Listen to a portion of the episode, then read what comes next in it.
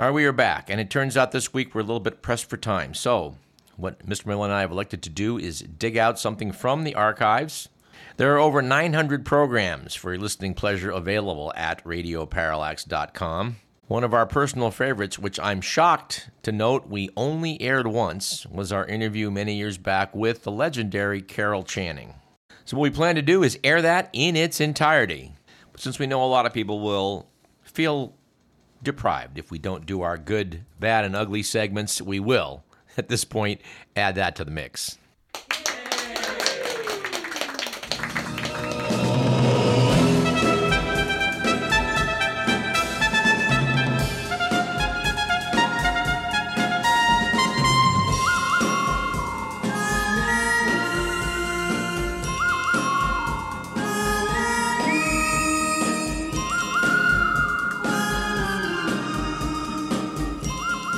Have these items from the current edition of The Week magazine.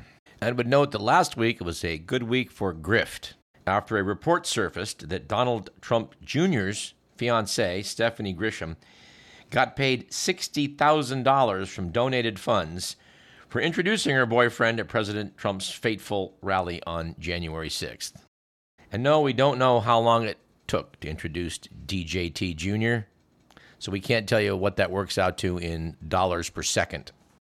And it was a bad week last week for Overkill, with the news that after the funeral took place of an elderly woman who was killed by a wild elephant, that's in Odisha, India, well, the same animal returned to trample her corpse and disrupt the proceedings.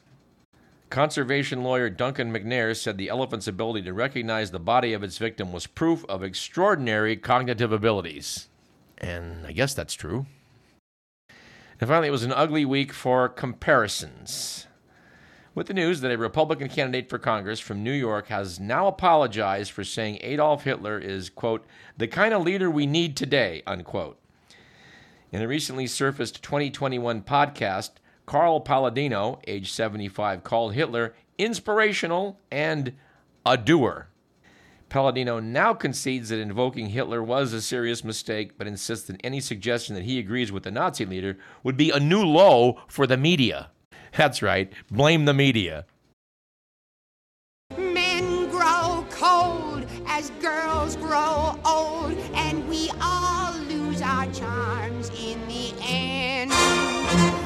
But square cut or pear shape, these rocks don't lose their shape. Diamonds are a girl's best friend.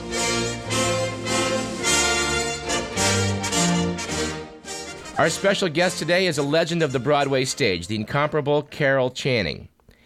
Ms. Channing won a Tony in 1964 for her lead role in Hello Dolly, which ran for a record 2,844 performances. Hello Dolly won 10 Tonys that season, a record which stood for 37 years. We'd like to note for our student listeners that the original Broadway cast album went to number one, knocking the Beatles off the top of the pop charts. Although many fine performers have played Dolly Levi, it is Carol Channing who defined the role and has redefined it over the years with over 5,000 performances. Dolly is far from the only role which has won her smash reviews. In the 1950s, she first lit up the stage as Lorelei Lee in Gentlemen Prefer Blondes, a role which she has repeated over 3,000 times. If you go on the web, you'll find rave reviews written just one month ago for Carol's one woman show, The First 80 Years Are the Hardest. In 1995, Carol Channing won a special Lifetime Tony Award for her work on Broadway. Currently, she and her husband, Harry Kullijian, are planning a statewide campaign to support fine arts and performing arts programs. In that capacity, we hope to see her speaking and performing at numerous California State University campuses in the future. We are delighted to bring you this legend of the stage, Carol Channing. Welcome to Radio Parallax. Oh, thank you, Doug Everett. Thank you. What a lovely introduction. I never counted it all up. I think you're just a dear to call me and, and, and let me have this interview. It's uh, for the University of California Stanislaus. Yes. Do you know what it feels like? There were 12,000 students, Doug Everett, uh, uh, uh, graduating last year. Uh huh. and they all I don't know where they had a yell leader, but everybody yelled "Hello, Carol." I was so, I don't I was just thrilled to pieces. And you've been granted an honorary doctorate. You're now actually Dr. Carol Channing, courtesy of CSU uh, Stanislaus. Yes, and I tell everyone I make house calls, and I do. Yes, I'm very proud of that too. Ms. Ms. Channing, I'd like to start by mentioning uh, a fact that I think sort of captivated the nation. That after not seeing him for 70 years, you hooked up with your middle school sweetheart and married him in 2003. we were separated for 70 years, but it was, let's see now, the last, uh, we were 12 and 13 Wow. when we went steady together. Harry was the leader of the school band, and I never got off the school auditorium stage, as you can imagine. so we were very close. Then I ran for vice president. George Fenneman was also a president. Oh, we had a campaign slogan if Carol's your vice, it's a virtue. That's pretty good for 12. Yeah, it certainly is, and it took all the whole band and Harry and me to, to figure that one out.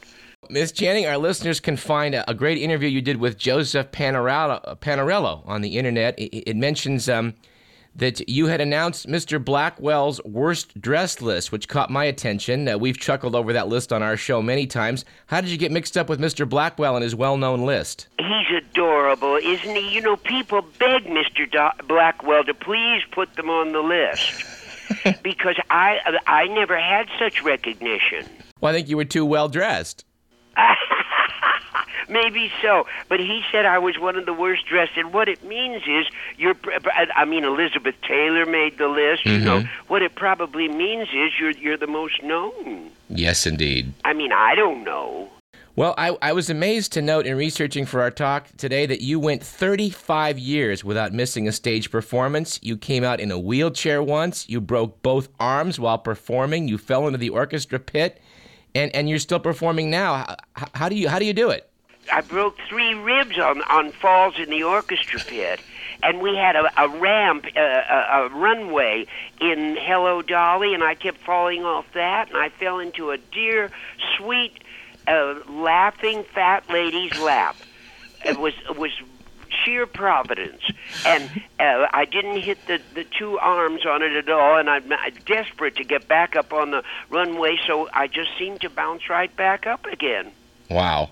Yes. You you also noted that you've given some of your best performances when you were sick. Yes, that's the when you do your best. Have you noticed that you do your best interviews and you do you do your best writing and all that when you just can't possibly do it? It brings out the best in everybody. Even a lifelong Christian scientist, does that help you sometimes in that regard of finding that energy? I'm everybody's religion. Okay. Everybody's. My parents were devout Christian scientists, and and they were. I'm. I just adored them. I thought they were wonderful. You know, there's only one Creator, and and you know what I noticed when I was little, and I went backstage for the first time.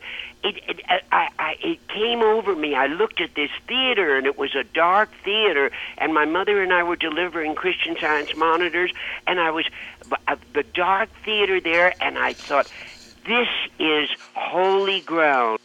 I mean, this is a mosque, a synagogue, a temple, a mother church, a cathedral. This wonderful place. I was so little I couldn't open the stage door, and it came over me. And nobody else was backstage but my mother and me. And I just stood there and felt it, and I realized all we do I didn't know I wanted to be in the theater then. I hadn't seen any show yet. But but all artists do is they recreate what was already created. Yes, indeed. All we do. So the, I'm sure artists believe in God. It makes life worth living. Ms. Channing, you told Liz Smith that uh, you were a drama and dance major when you were at Bennington College, but you left before you finished to seek work with a plan possibly to return after you got some experience in the real world. She noted that, that six decades later, you could still exercise that option, in which you replied that, um, well, you might if you, if you just can get enough experience in. Great line. Uh, we're all crazy about Liz Coleman, the president, but really, I am so honored by this honorary doctorate. Let's talk about this. You, are not going to go back to Bennington, but uh, you may be coming to the California State University system, which we mentioned in the intro. What do you and your husband see as the difficulties for California students who have an interest in fine arts or performing arts, and how do you, how do you hope to reach those students? They've told me I can come and lecture to them. I can do master classes. There are 23 divisions of the University of California. By the way, uh, um, um, the president told me that there was a, a unanimous vote for me and a standing ovation, and they don't haven't given that out for decades, Doctor wow. of Fine Arts. But you know what? You asked me, how do you think you and your husband? It's the Channing Kullijian Foundation. Okay. And I want to pass on what I learned from five, uh, way over 5,000 performances, and also all the arts.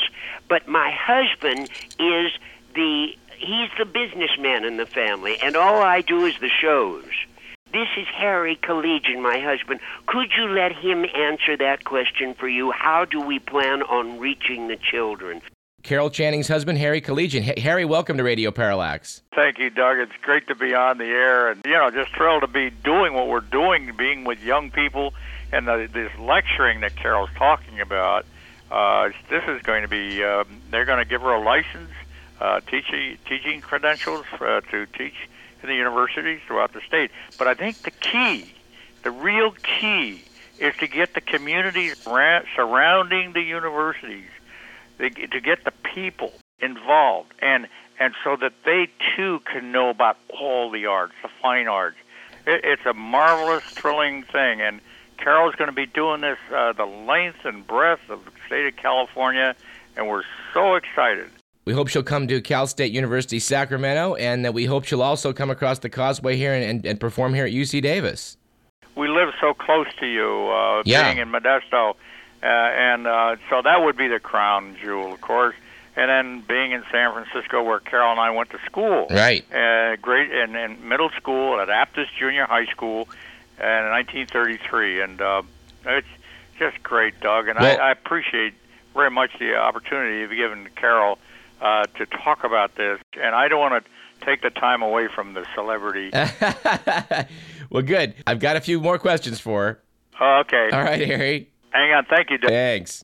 Okay. Anyway. And oh, and we're contributing to uh, to my foundation, to our foundation.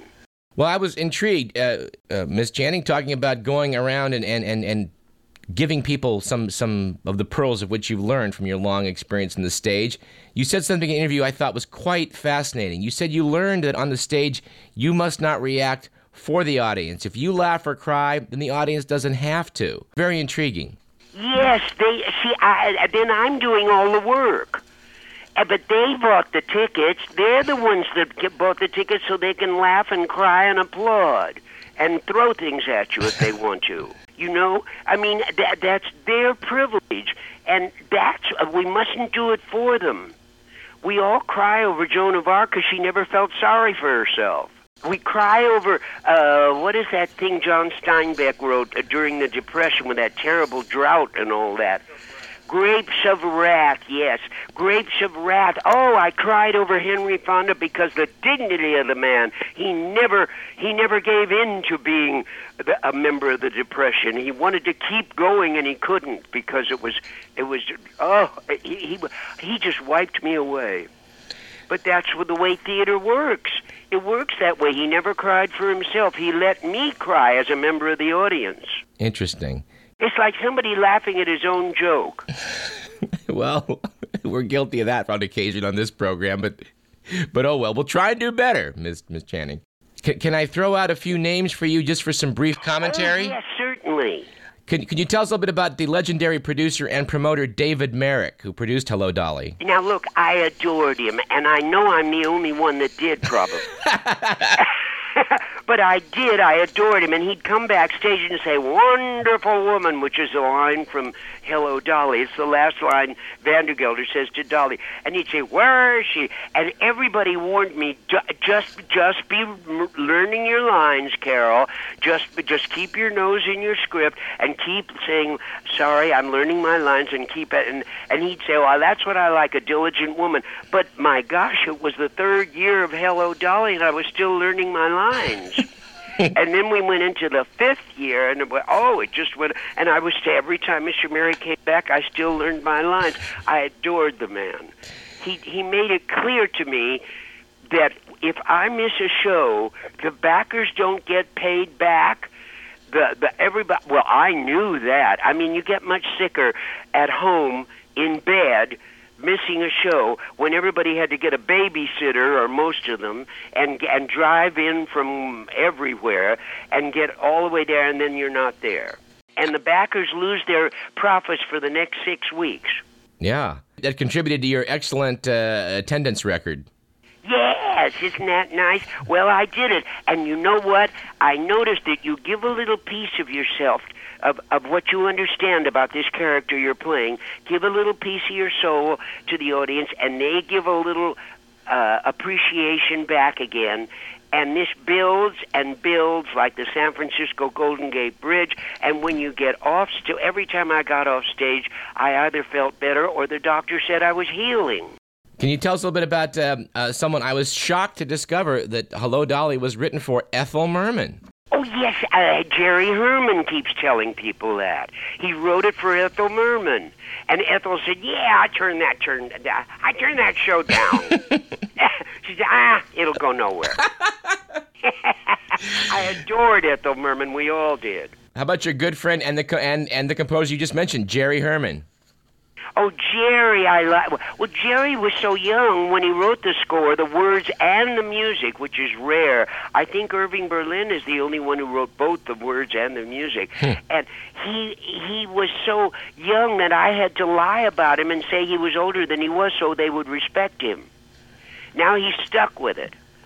Everybody thinks he's older than he is.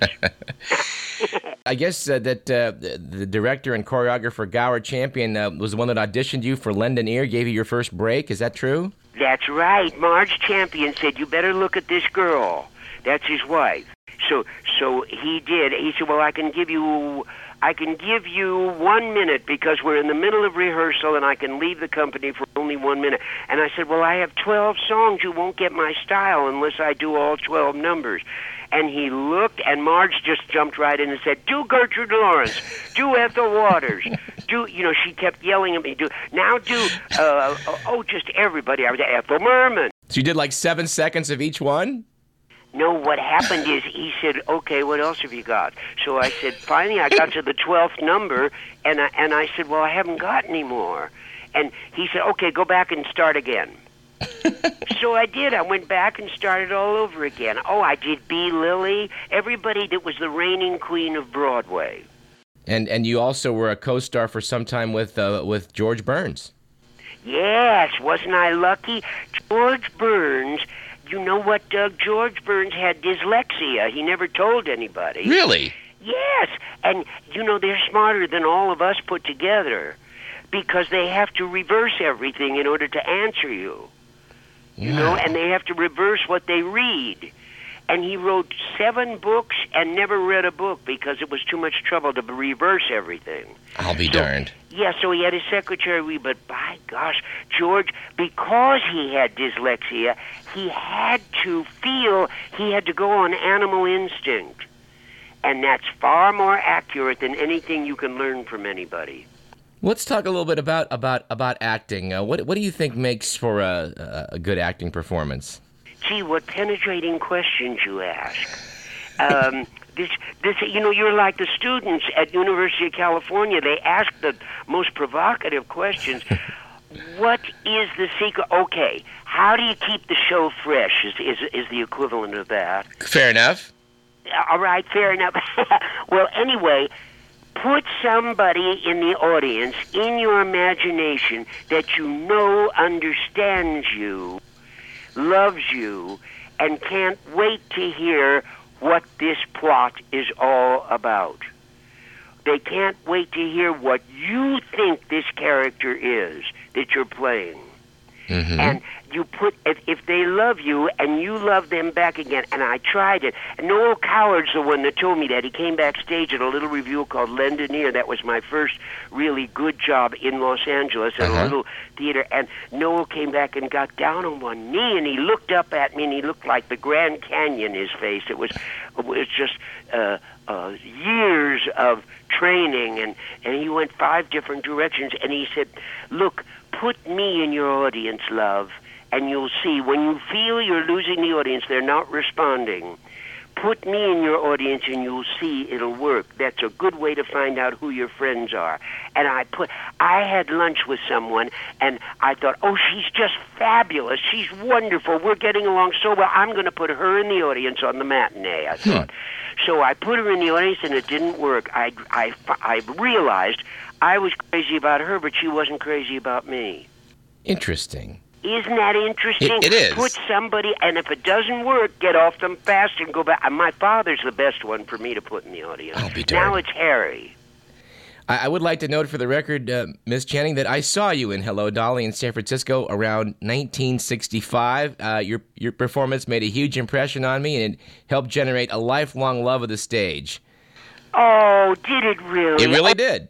Oh, Doug, that's a great compliment. It, it seemed to me, even when I was a kid, that you just you, you're bringing something special to that role of Dolly, and and and I've read that, of course, you really love that character. And um, is that the key to it being so successful for you that you really are be able to get into her skin? Yeah, you mean you have to love the character? Mm-hmm. If there's any criticism at all, suddenly they don't know who you're doing. They never met that kind of a person. You feel they have to they have to be able to relate to that that character. You have to be crazy about it. I even tell about it now in my show, my my one woman show, because uh, I, I, I'm still in love with Hello Dolly, the musical. Uh huh. I'm still in love with it. I can't stop talking about it. Well, are we going to get a chance to see your one woman show in Northern California? I, I see it's going to be on the East Coast this fall. Well, I don't know. I don't know whether whether Harry told you, but apparently you're they're expecting to see your show in Florida. Yes, they do. But Harry sometimes forgets to tell me. He books well, he books me all over the place. But I'm delighted. I'm delighted. Oh, we we played Melbourne, Sydney, uh, Tasmania. Oh dear, we went all over there. It's it's.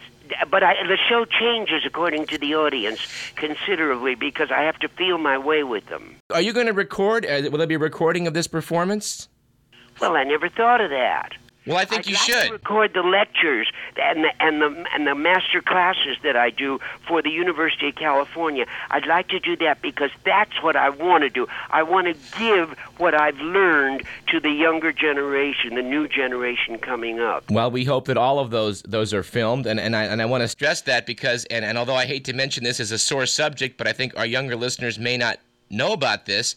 Viewers of film are stuck with Barbra Streisand in the movie version of Hello Dolly. This is universally regarded as one of the epic miscastings in Hollywood history. It obviously should have been you. Not only that, they didn't make enough money to tear down the Hello Dolly set. they didn't. The set is still up. and I go by and do a dance of death over it. Well, is is there a filmed stage production of you in Hello Dolly? And, and if not, are you would you please make one?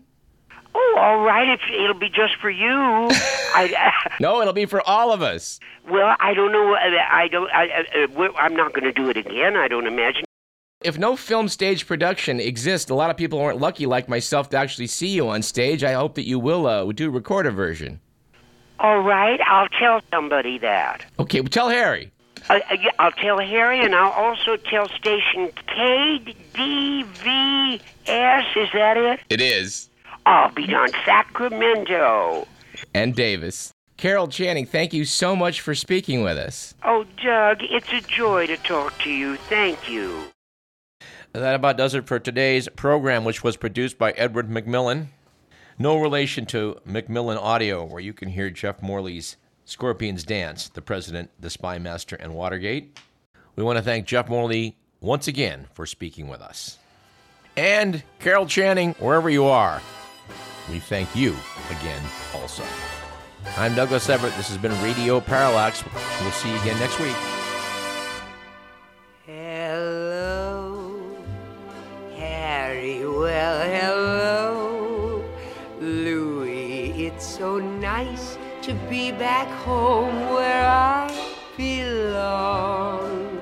You're looking swell, Manny, I can tell. Danny, you're still glowing, you're still crowing, you're still going strong. I feel the room swaying, for the band's playing one of my old favorite songs from way back when. So, that gap, fellas, find me an empty lap, fellas. Dolly, will never go away again.